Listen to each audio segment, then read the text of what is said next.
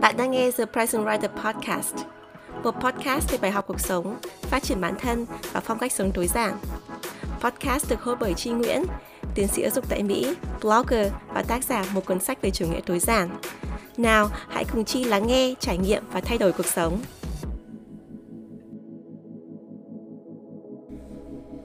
Xin chào tất cả mọi người, chào mừng các bạn đã trở lại với The Present Writer Podcast. Mình là Chi Nguyễn. Ở trong tập podcast ngày hôm nay thì mình sẽ nói về một chủ đề mà mình đã suy nghĩ khá là lâu rồi, và cái quá trình mà mình um, đi tìm việc, rồi là mình đi làm việc, rồi mình đi tìm công việc mới. Và hiện nay mình đã có công việc trong mơ của mình, đấy là giảng dạy và nghiên cứu tại một trường đại học tại Mỹ. Thì đây là cái công việc mà mình rất là mong muốn, và thực sự là cái công việc duy nhất mà mình muốn làm trong suốt hàng năm trời. Và cuối cùng, sau rất nhiều nỗ lực thì mình mới có được cái vị trí này, vì đây là một vị trí mà cực kỳ cực kỳ cạnh tranh, và ngay cả người Mỹ rất là khó để có thể lấy được cái vị trí này. Và là một người mà à, không phải là sinh ra và lớn lên tại Mỹ, một người nói tiếng Anh không phải là ngôn ngữ mẹ đẻ, một người mà à, không phải là siêu sao ở trong cái lĩnh vực này, mình đã chứng minh được bản thân là làm được cái vị trí này, và mình đạt được vị trí này thì thật sự là cái công việc trong mơ của mình, và là cái điều mà mình rất là tự hào. Nhưng mà nhìn lại cái hành trình vừa rồi ấy, mình vượt qua thì mình nhận ra là có rất nhiều cái lỗi lầm mà mình đã gặp phải, rất nhiều cái khúc mắc mà mình ước rằng là có ai đó chỉ cho mình, có ai đó um, nói cho mình là đừng đợi cơ hội trong mơ tới, đừng đợi công việc trong mơ tới. Thì do vậy trong cái tập podcast này hôm nay thì mình sẽ chia sẻ với các bạn một số câu chuyện trong cái hành trình rất là dài để có được cái công việc trong mơ. Thì mình sẽ chia sẻ cái hành trình này um, một cách đầy đủ trong tương lai. Nhưng mà trong tập podcast này mình muốn nói với các bạn ở cái khía cạnh là tại sao bạn không nên um, chờ đợi cơ hội, bạn không chờ đợi cái cơ hội hoàn hảo, bạn không chờ đợi khi mà cái công việc tuyệt vời, công việc trong mơ của bạn xuất hiện thì bạn mới hành động, bạn mới nắm lấy cơ hội. Tập podcast ngày hôm nay sẽ xoay quanh những câu hỏi đó và sử dụng chính cái câu chuyện của cá nhân mình để làm ví dụ. Vì vậy mình nghĩ rằng đây sẽ là một tập podcast rất là thú vị. Mình hãy nghe nhé.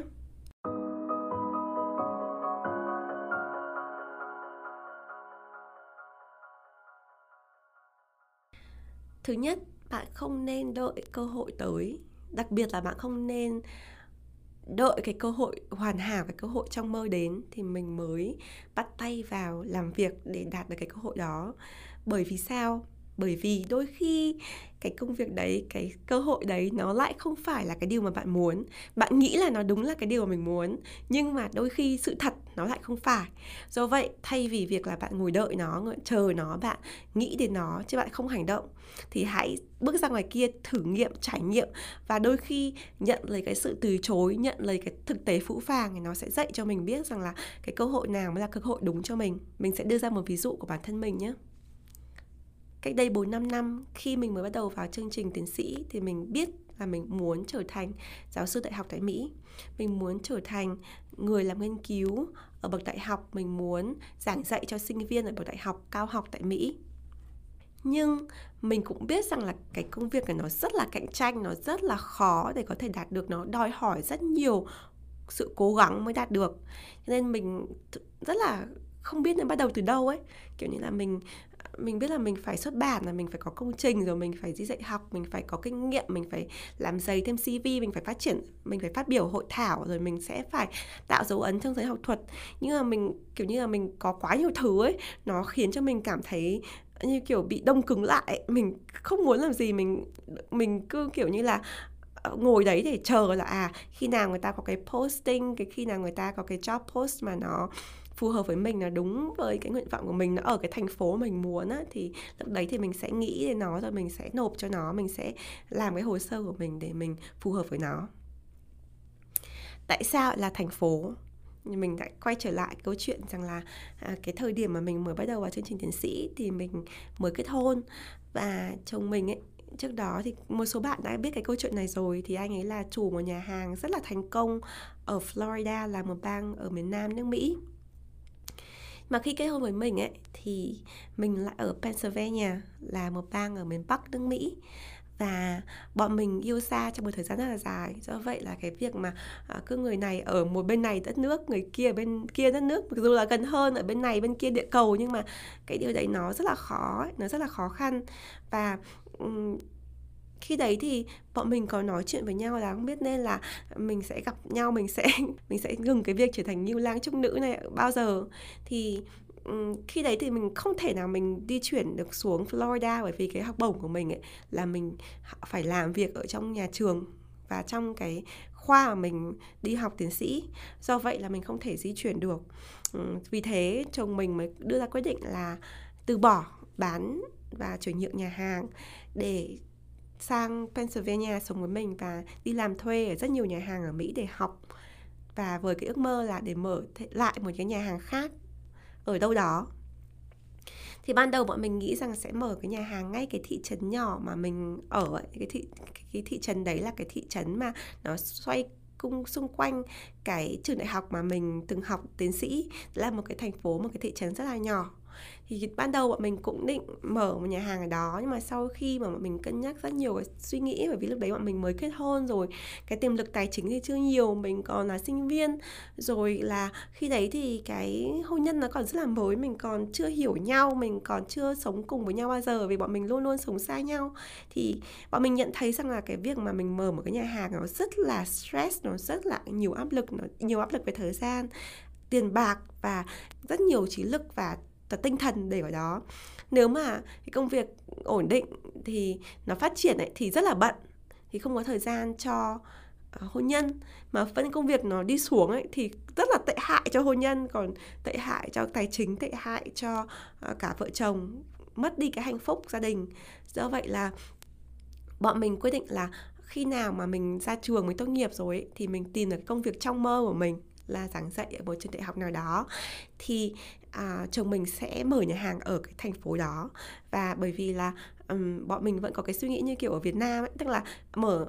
mở nhà hàng ở thành phố thì nó có sẽ có nhiều cơ hội hơn, rồi là nó sầm uất hơn, cuộc sống ở thành phố nó sẽ vui hơn cho cặp vợ chồng trẻ. Do vậy là bọn mình từng nghĩ rằng là mình sẽ nộp hồ sơ ở những cái thành phố lớn. Thì thực tế là khi mà mình học xong uh, coursework ấy, nhưng là học xong những cái khóa học yêu cầu ở trường ấy, và mình mới bắt đầu viết luận án tiến sĩ, mình mới bắt đầu thu thập dữ liệu ấy, thì mình đã bắt đầu uh, thử rón rén nộp hồ sơ ở một số trường đại học ở những cái thành phố lớn ở Mỹ, ví dụ như là New York này, San Francisco này, Chicago này, hay là Los Angeles này, vân vân. Những cái thành phố mà các bạn nhìn thấy, bạn nghe thấy ở trên phim ảnh ấy, thì mình à, hướng đến mình nộp ở đó, bởi vì mình nghĩ rằng là à, chồng mình đã hy sinh lớn cho mình như thế để để sang ở với mình, mất đi nhà hàng, thì bây giờ nếu mà mình thực hiện cái uh, công việc trong mơ của mình thì mình phải thực hiện làm sao đấy để anh ấy cũng thực hiện được cái công việc trong mơ của anh ấy là mở một nhà hàng ở một thành phố lớn. Ví dụ như thế, mình mình từng nghĩ thế, là mình có rất nhiều cái stress, áp lực là anh ấy đã hy sinh cho mình, thì bây giờ mình sẽ phải làm gì đấy để mình mình mình uh, bồi lại cho anh ấy, mình mình mình cho lại cho anh ấy cái cơ hội đấy. Thì đó là cái suy nghĩ của mình khi đấy. Và mình còn nhớ có một năm á, nó rất là khó khăn. Tức là mọi người đều nói rằng là um, cái vị trí làm uh, professor ở trường đại học ấy, nó càng ngày nó càng hạn hẹp. Vì vậy là um, bạn phải nộp hồ sơ ở rất nhiều nơi, cả thành phố nhỏ, cả thành phố lớn, miền Nam, miền Bắc, vân vân. Thế nhưng mà bởi vì có cái ý tưởng là cả cái lý trí của mình là mình phải đợi cái công việc, mọi cái, cái, cái cơ hội mà nó ở đúng cái thành phố lớn, những cái thành phố mình vừa liệt kê thì mình mới nộp. Do vậy là mình từ chối rất nhiều cái vị trí mình không có nộp luôn ấy. Hoặc là ví dụ như người ta có ý cho mình nộp á, những cái người mà người ta à, kiểu như là recruitment, người ta tìm những cái người à, có tiềm năng ấy, người ta mời mình, mình cũng không nộp. Bởi vì mình biết rằng là mình muốn nộp ở những cái nơi mà chồng mình có thể mở nhà hàng. Thế nhưng mà mình vẫn còn nhớ là có một mùa hè rất rất là stress đối với mình, bởi vì là mình nộp rất nhiều vị trí những thành phố lớn thì đều bị từ chối, hoặc là mình được vào vòng phỏng vấn bên trong nhưng mà người ta thấy mình là vẫn còn khá là non, bởi vì lúc đấy mình chưa có bằng tiến sĩ và cái kinh nghiệm làm việc của mình chưa dày ấy, cho nên là mình bị từ chối. Một cái lý do nữa là mọi người từ chối là bởi vì là rất nhiều người muốn đi làm ở thành phố lớn, rất nhiều người độc thân, rất nhiều nhà nghiên cứu mà người ta chưa có gia đình, người ta rất là muốn ở thành phố lớn bởi vì là nó tạo cơ hội để network, rồi là uh, giải trí, rồi là cuộc sống nó phồn hoa hơn. Thì do vậy là rất nhiều cạnh, cạnh tranh nó lớn hơn ấy. Do vậy là mình không có được. Thế là mình rất là stress, cái một, một cái mùa hè mình rất stress. Và mình còn nhớ là um, chồng mình có nói là ok, thế thì em đã làm việc rất là cố gắng mùa hè rồi, mặc dù nó không được như ý muốn thì mà cũng không sao cả, vì lúc đấy là mình vẫn còn đang cố gắng hoàn thành luận án tiến sĩ mà. Do vậy là uh, chồng mình mới nói là ok, thì mình sẽ uh, đi chơi ở New York. Thì vợ chồng mình lái xe đến New York chơi, thì chuyến đi chơi cũng rất là vui. Bọn mình ăn ở rất nhiều nhà hàng. Thì trên cái đường mà lái xe từ New York trở lại cái thành phố à, thị trấn nhỏ mình từng ở ấy, thì mình có nhớ là mình nói với chồng mình là tưởng tượng là một ngày nào đấy nếu mà em nhận được việc ở trường đại học New York thì anh có thể mở nhà hàng ở đây cũng rất là vui, thì sẽ thành công như nào, vân vân vân vân. Thì mình tưởng tượng, mình đưa ra cái cái cơ hội trong mơ, cái cái cái viễn cảnh trong mơ của mình. Thì chồng mình còn nói là không, không thể. Cái, trong cái quá trình mà đi New York thì anh ấy có ăn uống ở rất nhiều nhà hàng và nhìn vào rất nhiều cái, cái yếu tố và nhận ra rằng là không thể mở nhà hàng ở thành phố lớn ngay lập tức được. Bởi vì cái tiền thuê nhà rất là lớn này, rồi là sự cạnh tranh rất là khốc liệt, phải cực kỳ là thành công, phải cực kỳ là giỏi ngay từ ban đầu, cực kỳ đặc biệt ngay từ ban đầu thì mình có thể cạnh tranh để có được một nhà hàng thành công ở một thành phố lớn. Rồi là cái cuộc sống ở thành phố ấy, ở Mỹ cũng như là ở những thành phố Việt Nam thôi, nó cũng rất là xô bồ, rất là dơ bẩn ở một số nơi, nó rất là à, không được an toàn. à, Và khi đấy thì bọn mình cũng muốn có em bé. Thì chồng mình có nói rằng là anh không nghĩ rằng là đây là một cái môi trường tốt để, thứ nhất là không phải là một cơ hội tuyệt vời để anh ấy mở nhà hàng, và thứ hai là không phù hợp cho gia đình. Mình còn nhớ là mình còn ở trong xe, mình gần như mình gào lên ấy. Và trời ơi, tại sao bây giờ anh mới nói những cái điều đấy? Bởi vì là cả một cái năm vừa rồi em chỉ nộp ở những cái thành phố lớn để cho anh có cái cơ hội để anh mở nhà hàng, mà sao bây giờ anh nói một câu rất là đơn giản là anh không muốn mở nhà hàng thành phố lớn nữa, ý anh là sao? Mình nói thế, tất nhiên là mình mình gào lên bằng tiếng Anh, vì chồng mình không có hiểu tiếng Việt nên mình không thể gào đây là một tiếng Việt như vậy được, nhưng mà mình chỉ dịch lại cho các bạn một số cái, cái nội dung khi đó. Nhưng mà chồng mình còn nói rằng là mà làm sao mà anh biết được, bây giờ anh đến thăm nhà hàng rồi anh đến thành phố lớn mà anh suy nghĩ là về việc mở nhà hàng một cách nghiêm túc thì em mới nghĩ rằng là à, không thể được, bởi vì nó không phù hợp. Đó là một cái ví dụ các bạn thấy rằng là nếu mà các bạn chờ đợi cái cơ hội tuyệt vời, cái cơ hội trong mơ của bạn đến á, thì đôi khi cái thực tế nó sẽ dạy cho bạn rằng là nó không phải. Cái thực tế nó dạy cho bạn rằng là cái điều mà bạn nghĩ rằng là tuyệt vời cho mình, tuyệt vời cho gia đình mình, tuyệt vời cho sự nghiệp, cho con cái, cho, cho người bạn đời của mình ấy, nó không phải là cái điều tuyệt vời, nó không phải là lựa chọn đúng. Nhưng mà nếu mà mình không đi trải nghiệm, mình không đi ra thành phố lớn, mình không đi làm cái công việc đấy, mình không hỏi han, mình không, mình không giao tiếp với mọi người, mình cứ ngồi ở trong một cái chỗ của mình ấy, cái chỗ mà nó khá là xa cái, cái công việc trong mơ, cái nơi trong mơ bạn muốn tới ấy, thì mình sẽ không bao giờ mình, mình biết được cái điều đấy. Có thể mình sẽ phí hoài hàng năm trời để mình chờ đợi một cái công việc ở thành phố lớn nó hiện ra để mình nộp. Nhưng mà nhờ có cái chuyến đi đó, nhờ có cái cuộc mà gào lên ở trên xe đấy, thì nó làm cho mình nhận ra rằng là à, mình phải có sự trải nghiệm, mình phải đi, mình phải để cái thực tế tát vào mặt mình. Mình phải chấp nhận cái sự thật ấy, thì mình mới biết được rằng là đâu là cái, cái cơ hội đúng cho mình, đâu là cái công việc trong mơ của mình. Vì vậy, nếu mà bạn đang nghe tập podcast này, bạn nghĩ rằng là bạn là sinh viên ở Việt Nam hay là bạn đang um, đi thực tập ở nước ngoài, ví dụ như thế, bạn ở bất kỳ một hoàn cảnh nào, hay là bạn là người đã đi làm rồi và bạn đang nghĩ đến công việc là bạn sẽ chuyển việc, bạn không muốn làm cái công việc của bạn nữa vì là bạn đang muốn chờ đợi một công việc tốt hơn, thì cái lời khuyên của mình rằng là bạn hãy thực sự đi thử nghiệm. Ví dụ như là bạn thích công việc nào đấy, bạn hãy đi làm thực tập ở công việc đấy, bạn hãy đi nói chuyện với cái người làm ở đấy, bạn hãy đến cái nơi đấy tham quan chẳng hạn, bạn quen một ai đấy thì đến cái nơi đấy coi như là gặp người ta ăn trưa chẳng hạn, để bạn cảm thấy cái không khí ở đó như thế nào, cái công việc đấy có đúng là công việc trong mơ của mình hay không, cái đấy có xứng đáng là cái để mình dành thời gian công sức để mình mơ nó và mình mình nộp hồ sơ cho nó, mình mình từ chối những cơ hội khác để mình tập trung vào nó hay không. Thì bạn cần phải có cái sự trải nghiệm đấy thì bạn mới biết được là cái, đâu là cái con đường đi đúng đắn cho mình. Và bản thân mình thì mình học được cái bài học đấy một cách khá là khá là chua xót, bởi vì mình mất đi khoảng độ một năm. Một năm đấy của mình, liệu có thể là nếu mình có cái chiến thuật tốt hơn thì mình đã có công việc trong mơ của mình sớm hơn. Nhưng mà vì cái một năm đấy cho nên là nó đã khiến cho mình à, đi chậm lại rất nhiều bước ở trong cái sự nghiệp của mình. Do vậy là nếu mà các bạn đang nghe tập podcast này thì hãy học cái bài học của mình. Đừng ngồi đợi cơ hội tuyệt vời, công việc trong mơ của mình đến. Hãy trải nghiệm, hãy thử nghiệm, hãy... hãy tìm hiểu đầy đủ trước khi bạn xác định trong đầu là đấy là cái công việc, đấy là cái cơ hội trong mơ của mình. Thì mình sẽ đi được cái con đường đúng đắn hơn ngay từ đầu.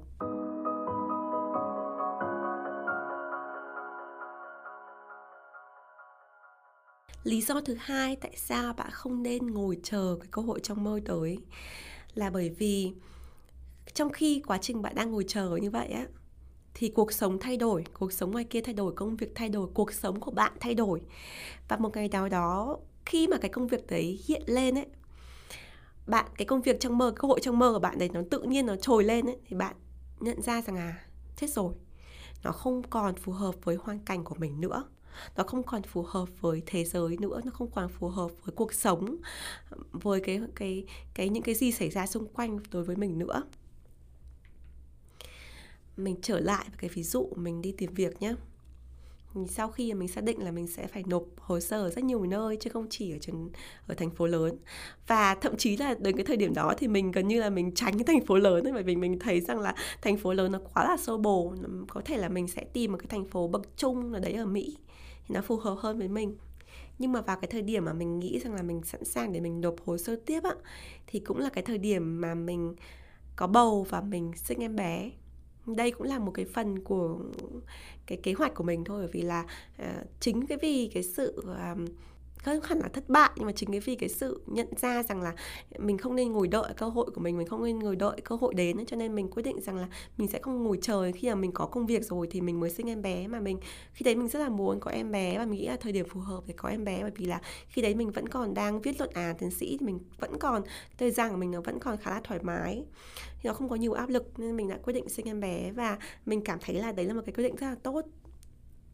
Thế nhưng mà khi mà em bé của mình ra đời ấy, thì mình đã từng kể với các bạn rất nhiều ở trên podcast này là đấy là một cái thời gian mà rất là khó khăn đối với mình. Nó không chỉ khó khăn về thể chất mà còn rất là khó khăn về tinh thần, bởi vì mình phải vượt qua trầm cảm sau sinh, rồi là có rất nhiều cái vấn đề trong gia đình, rồi là um, chồng của mình cũng phải uh, nghỉ việc để ở nhà trông con cho mình, để mình có thể tập trung vào viết luận án. Và sau này mình đi làm full time toàn thời gian tại Mỹ với vị trí là chuyên viên phân tích dữ liệu Data Analyst ở trường đại học mà mình làm tiến sĩ.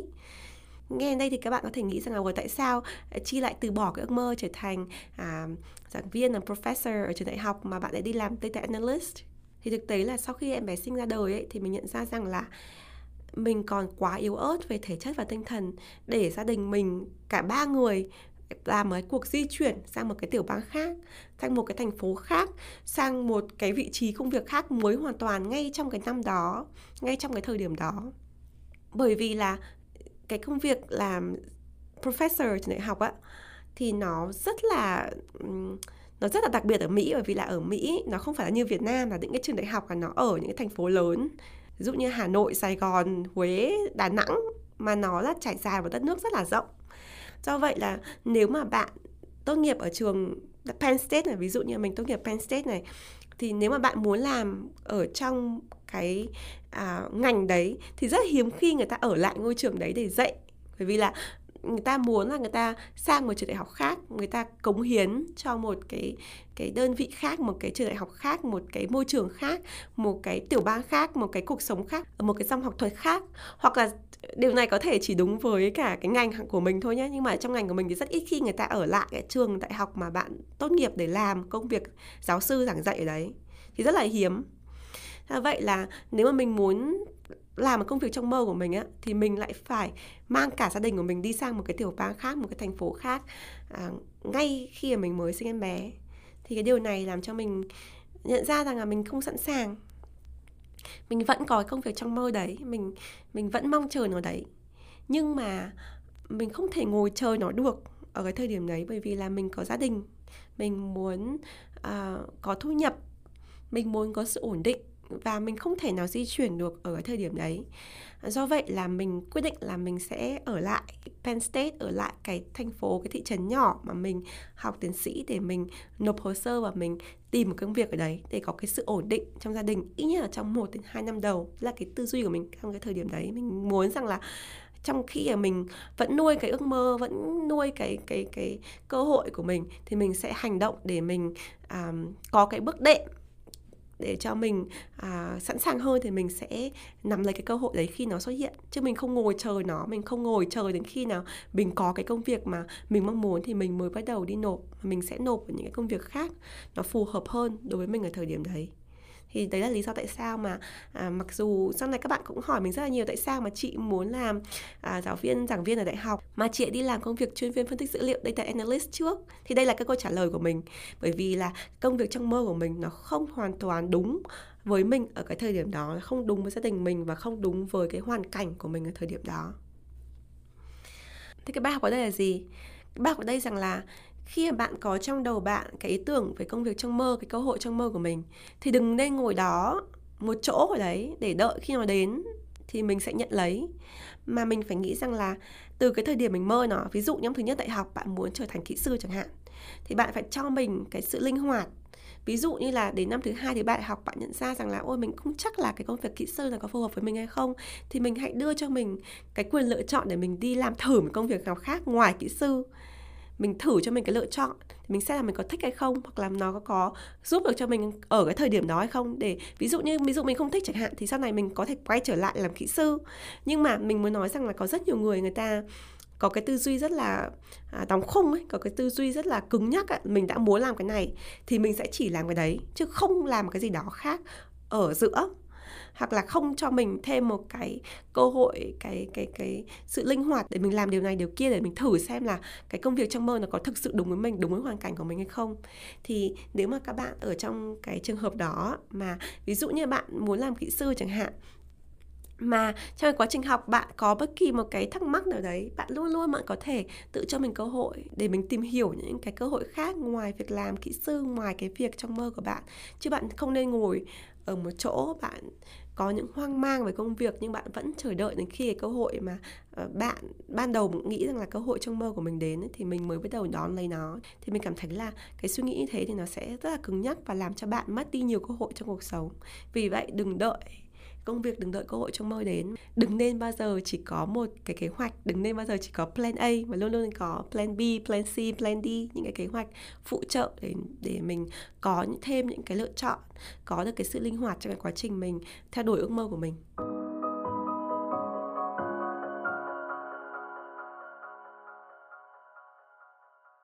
Điều thứ ba mình muốn nói, có thể các bạn cũng đã cảm nhận được thông qua tập podcast này, đó là hành động, hành động, hành động. Đừng đợi khi cơ hội đến thì mình mới bắt đầu nộp hồ sơ, rồi là mình mới chuẩn bị bản thân mình cho cái cơ hội đấy. Và đừng nên đợi đến khi cái cơ hội hoàn hảo đến thì mình mới nộp. Khi mà cái cơ hội nó chưa hoàn hảo nó đến ấy, mà mình cần nó hoặc là mình cảm thấy là mình có thể học hỏi được từ nó thì mình vẫn nên cân nhắc để mình nhận lấy nó. Trong cái quá trình mà mình vẫn à, giữ lửa, mình vẫn giữ cái cái cái niềm tin, cái cái sự tìm tòi về công việc mà mình mong muốn, thì mình cái cơ hội mình mong muốn nó chưa đến thì mình vẫn có thể tận dụng hành động để nắm lấy những cái cơ hội khác. Thành thật mà nói, ban đầu khi mình làm chuyên viên phân tích dữ liệu ấy thì mình không cảm thấy hạnh phúc lắm. Thứ nhất là đấy không phải là cái công việc trong mơ của mình. Cái thứ hai là đấy là công việc nó hơi bị trái ngành ấy, bởi vì là mình không có được đào tạo về data mà mình làm nghiên cứu, nhưng mà mình à, phải tự học rất là nhiều để mình trở thành một người data analyst giỏi. Thì đây cái quá trình tự học đấy mình cảm thấy rằng là mình mất thời gian ấy, bởi vì là nếu mà mình trở thành à, là nghiên cứu, thành giảng viên ở trường đại học ấy, thì mình có thể áp dụng ngay cái kiến thức nghiên cứu của mình chứ mình không phải học lại, mình không phải đào tạo lại. Nhưng mà một cái ý nữa là mình không thích cái công việc đó là bởi vì là nó là công việc rất là hành chính, nine to five, tức là chín giờ sáng hoặc là tám giờ sáng đến và năm giờ chiều về. Bản thân mình là một người mà rất là tự do và có rất nhiều dự án bên ngoài, ví dụ như là blog, YouTube, podcast, vân vân. Thì mình không thích cái lịch làm việc đấy bởi vì nó thực sự rất là bó hẹp. Mình cái ước mơ của mình trở thành à, giáo sư ở trường đại học bởi vì là à, khi mà mình đi dạy học hay là nghiên cứu ấy, cái thời gian nó thực sự thoải mái, mình có thể làm ở bất kỳ đâu, mình chỉ cần xuất hiện khi mà mình phải đi giảng dạy thôi, chứ còn không có ai bắt mình phải đến văn phòng hàng ngày cả. Do vậy là khi mình bắt đầu làm công việc chuyên viên phân tích dữ liệu ấy, thì thành thật phải nói với các bạn là có cái giai đoạn mà mình cảm thấy rất là buồn ấy. Mình cảm thấy là liệu mình đã từ bỏ ước mơ của mình chưa, và đây không phải là công việc trong mơ của mình, nó không tệ, nó thực sự rất là tốt ở khác. Nhưng mà mình mình cứ cảm thấy là trong trong con người mình ấy thì mình có cái cái cái khoảng cách là mình vẫn chưa được cảm thấy lấp đầy, bởi vì là đấy không phải là công việc mà mình mình mơ ước. Thế nhưng mà mình cũng không thể biết được rằng chính cái công việc data analyst này ấy, nó thực sự đã làm thay đổi cuộc đời mình, bởi vì là ngay khi mà mình nhận việc ấy, mình mới làm được khoảng vài tháng ấy, thì covid mười chín bùng nổ ở Mỹ, và tất cả những cái vị trí mà làm professor, làm giảng viên, nghiên cứu ở trường đại học mà mình nộp á, đều bị cancel hết, đều bị hủy hết. Tất cả các vị trí đấy bị thu lại hết, bởi vì là trường đại học họ thất thu rất là nhiều sinh viên, hủy đăng ký, sinh viên phải đi học online, vân vân. Do vậy họ mất cái nguồn thu rất là nhiều và họ không thuê thêm người mới nữa. Tức là gì, nếu mình không đi làm công việc chuyên viên phân tích dữ liệu này mà mình vẫn tiếp tục mình mình cố thủ, mình chỉ nộp vào công việc làm ở trường đại học, làm giảng dạy, làm nghiên cứu thôi ấy, thì lúc đấy là mình ra đường rồi đấy. Bởi vì là mình thất nghiệp, mà lúc đấy trường mình đã nghỉ làm để để giúp mình trông con rồi, bởi vì là mình phải phải viết luận án và mình đi làm như thế rất là vất vả. Nếu mình không có công việc này thì nó cực kỳ cực kỳ khó khăn cho gia đình mình. Làm sao mà bọn mình có thể có công việc ở trong cái thời kỳ mà khủng hoảng đại dịch như vậy? Làm sao để mình có thể ở nhà trông con an toàn, chứ không phải lao ra đường để mình kiếm tiền. Tất cả những điều này mình có được bởi vì là mình đã hành động để mình nắm lấy cơ hội. Mặc dù nó không phải là công việc trong mơ của mình, nhưng mà nó thực sự đã giúp được cho gia đình mình trong cái giai đoạn mà mình cần nhất. Một điều nữa là mình học được ở cái công việc đấy ấy, là nó khiến cho mình cảm thấy cực kỳ là thoải mái. Hiện nay khi mình bắt đầu đi làm trường đại học là một người à, không phải là học trò nữa, không phải là sinh viên, học viên, mà mình đi làm giảng dạy ấy, thì mình cảm thấy vô cùng thoải mái. Bởi vì tại sao? Bởi vì là hai năm làm chuyên viên phân tích dữ liệu, làm data analyst, thì mình đã giao tiếp với những người đồng nghiệp của mình như là đồng nghiệp bình thường, chứ không phải là ngày xưa khi mình đi học thì mình chỉ là học sinh với cả giáo sư thôi, chứ mình không có đồng nghiệp, đúng không? Thì mình không biết cái môi trường làm việc thực sự như thế nào. Thì trong cái hai năm mình làm chuyên viên phân tích dữ liệu ấy, thì mình đã thu thập những cái thông tin đấy, mình đã làm quen với môi trường đấy, mình biết cách giao tiếp, mình biết cách làm email, mình biết những cái kỹ thuật ở trong văn phòng ở nước Mỹ ấy. Bởi vì ngày xưa mình đâu có đi làm ở Mỹ văn phòng đâu, mình chỉ làm ở Việt Nam thôi. Cho vậy khi cái thời gian mà mình đi làm một công việc mà nó không phải là công việc trong mơ của mình ấy, nó thực sự đã giúp cho mình rất rất rất nhiều khi mà mình có công việc trong mơ hiện tại. Do vậy cái bài học là gì? Bài học là khi mà bạn có cái cơ hội ấy, mặc dù nó không hẳn là cái công việc trong mơ của mình, nhưng mình vẫn nên cân nhắc, mình vẫn nên làm lấy nó, mình vẫn nên hành động, trong khi mình vẫn có thể thực hiện, mình tiếp tục cái ước mơ của mình. Không ai cấm bạn là bạn làm cái này thì bạn không làm được cái kia, đúng không ạ? Không ai cấm mình là mình là chuyên viên phân tích dữ liệu rồi thì mình không được nộp đi làm giáo sư trường đại học. Không ai cấm như thế. Chỉ là mình có thời gian, mình có thể phân bố thời gian, mình có thể làm việc hiệu quả để mình làm được cả hai thôi. Chứ không có ai cấm mình là mình không được mơ ước tiếp khi mà mình đã chọn cái công việc này, khi mà mình nhận được cái vị trí này, cái cơ hội này. Bạn không nên có cái tư duy quá đóng khung là à mình phải nộp công việc này, mình phải làm cái này, chứ không thì mình sẽ không làm cái gì, chứ không thì mình sẽ ngồi một chỗ để mình đợi cái công việc, đợi cơ hội đến thì mình mới làm. Đừng nên như thế. Hành động, hành động, hành động.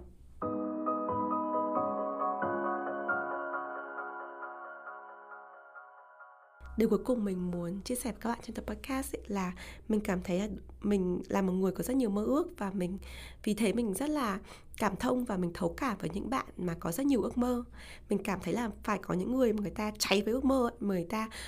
cực kỳ là ám ảnh về cái ước mơ đấy, thì nhiều khi mình cần phải có sự ám ảnh đấy nó mới tạo ra cái động lực bên trong, cái năng lượng để mình theo đuổi ước mơ, đặc biệt là một cái ước mơ nó khó khăn, đặc biệt là một công việc khó khăn, một công việc cạnh tranh, một cái cơ hội mà nhiều người người ta nhắm đến mà phải cạnh tranh rất là nhiều mới được ấy. Thì nếu mà bạn mơ cái ước mơ lớn như thế thì phải có cái động lực cực kỳ lớn thì mới đạt được nó. Thì do vậy là mình rất là thông cảm, mình hiểu, mình mình mình chia sẻ với những bạn có ước mơ lớn như thế. Nhưng mình muốn nói rằng là các bạn đừng để cái ước mơ lớn đấy làm cho mình cảm thấy là bị tê liệt, hoặc là mình bị đóng khung trong cái ước mơ đấy. Mình tự cho cái ước mơ của mình vào khung, mình tự trói lấy bản thân mình bằng cái ước mơ của mình. Tức là đừng để cho mình là à mình phải có được cái cơ hội này, mình phải có cái ước mơ này, mình phải đạt được cái điều mà mình mong muốn, phải có cái dream job của mình thì mình mới làm. Chứ không thì mình sẽ ngồi ở đây, mình không làm cái gì hết, mình đợi nó, hoặc là ai cho mình cơ hội gì ở giữa cái khoảng mình và ước mơ của mình thì mình không có nhận, vì mình nghĩ rằng à mình phải đạt được cái đấy, mình phải làm cái đấy thì mình thì mình mới làm. Cái đấy là đừng nên như thế, bởi vì là nó thực sự nó sẽ ảnh hưởng đến cái cái cơ hội của bạn, đến cái sự phát triển của bạn. Bởi vì như mình đã nói, đôi khi khi mà mình đạt được ước mơ của mình rồi, mình làm cái công việc mình nghĩ là trong mơ của mình rồi, nhưng mà hóa ra nó lại không phải là công việc trong mơ, hóa ra là kiểu như là vỡ mộng, đúng không ạ? Hóa ra là à, nó không phù hợp với mình. Thì khi mà mình có một cái tư duy cởi mở, khi mà có một cái tư duy đa chiều, cái tư duy không đóng khung ấy, thì nó sẽ cho mình rất rất nhiều cơ hội, và nó cho mình cái, cái động lực để mình có thể à, mặc dù mình theo đuổi một cái gì đấy mà không phải là đúng như là trong, trong mơ của mình, nhưng mình vẫn tiếp tục giữ cái con mắt của mình vào tiêu điểm, đúng không ạ? Mình vẫn giữ cái, cái ý chí của mình để mình, trong khi mình đang làm công việc hiện tại này, thì mình phân đấu cho cái mục tiêu khác trong tương lai. Mình biết là con đường mình đi ở đâu, mình chỉ đang rẽ cái ngõ này, hoặc là mình đang nghỉ chân một chút thôi, nhưng mà mình sẽ vẫn tiếp tục mình đi đến. Thế đó chính là cái chìa khóa để thành công. Nhiều khi cái đích đến ấy nó không quan trọng bằng hành trình. Cái gì mình trải qua nó thực sự đó mới là cái giá trị. Và sau này khi mà bạn đạt được ước mơ rồi ấy, thì bạn có thể chia sẻ lại cái hành trình đấy như mình chia sẻ trong tập podcast ngày hôm nay, thì nó sẽ có giá trị hơn là mình à, cứ chỉ đi theo một con đường thẳng.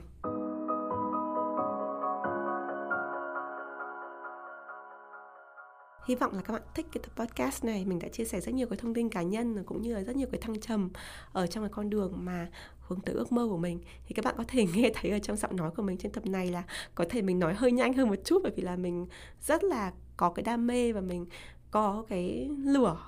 Mình nghĩ lại con đường trước đây của mình để đạt được cái công việc này, và nó khiến cho mình trân trọng hơn những cái gì mình đang có, và trân trọng cả những cái hành trình của mình đã đi qua để đạt được đến ngày hôm nay. Cảm ơn tất cả mọi người và hẹn gặp lại các bạn trong tập podcast tiếp theo. Bye!